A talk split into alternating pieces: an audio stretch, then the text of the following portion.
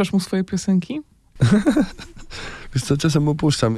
Ja mu zawsze robiłem takie coś, że weryfikowałem sobie trochę te piosenki na takiej zasadzie, że mu puszczałem i on zawsze mi, tato, weź, to jest strasznie smutne, nie puszczaj mi tego. I zawsze chciał The Doorsów. Come on baby, light my fire. Ostatnio mówi, tato, bo ja już znam angielski, bo on ma angielski w szkole. Mówię, ekstra. A co mówisz po angielsku? Że jakieś słowa tam mówi. Mówi, że czy jak on zna Gracias Seniorita, to znaczy, że on zna hiszpański? Więc jest to zabawne. Ale o czym mówiliśmy? Czy mu puszczasz piosenki przed A, snem? tak. Przed snem? Przed snem, no, jakby nie. On przed snem, on potrzebuje położyć się w łóżku i łapie mnie za rękę i mówi, tato, musisz mi opowiedzieć bajkę. Dzisiaj o czerwonym kapturku na przykład. Mam prawdziwego czerwonego kapturka, który ma czerwone buciki, białe rajtuski, ma czerwoną spódniczkę, ma czerwony kubraczek, ma koszyczek. W koszyczku ma leki i jedzonko i ciasto dla babci.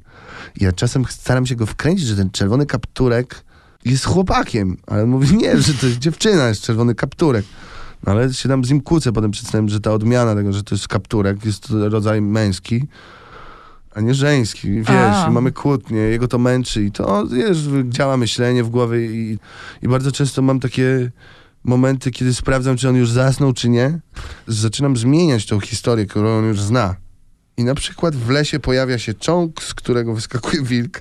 Wtedy mówi, tato, przecież wilki nie jeżdżą czołgami. Wtedy wiem, że on nie śpi. A ja już bym sobie wyszedł po prostu i po, posprzątał w tym mieszkaniu, ogarnął te zabawki, zrobił pranie, czy tam umył, to wszystko, nie? Co, co było brudnego przez dzień.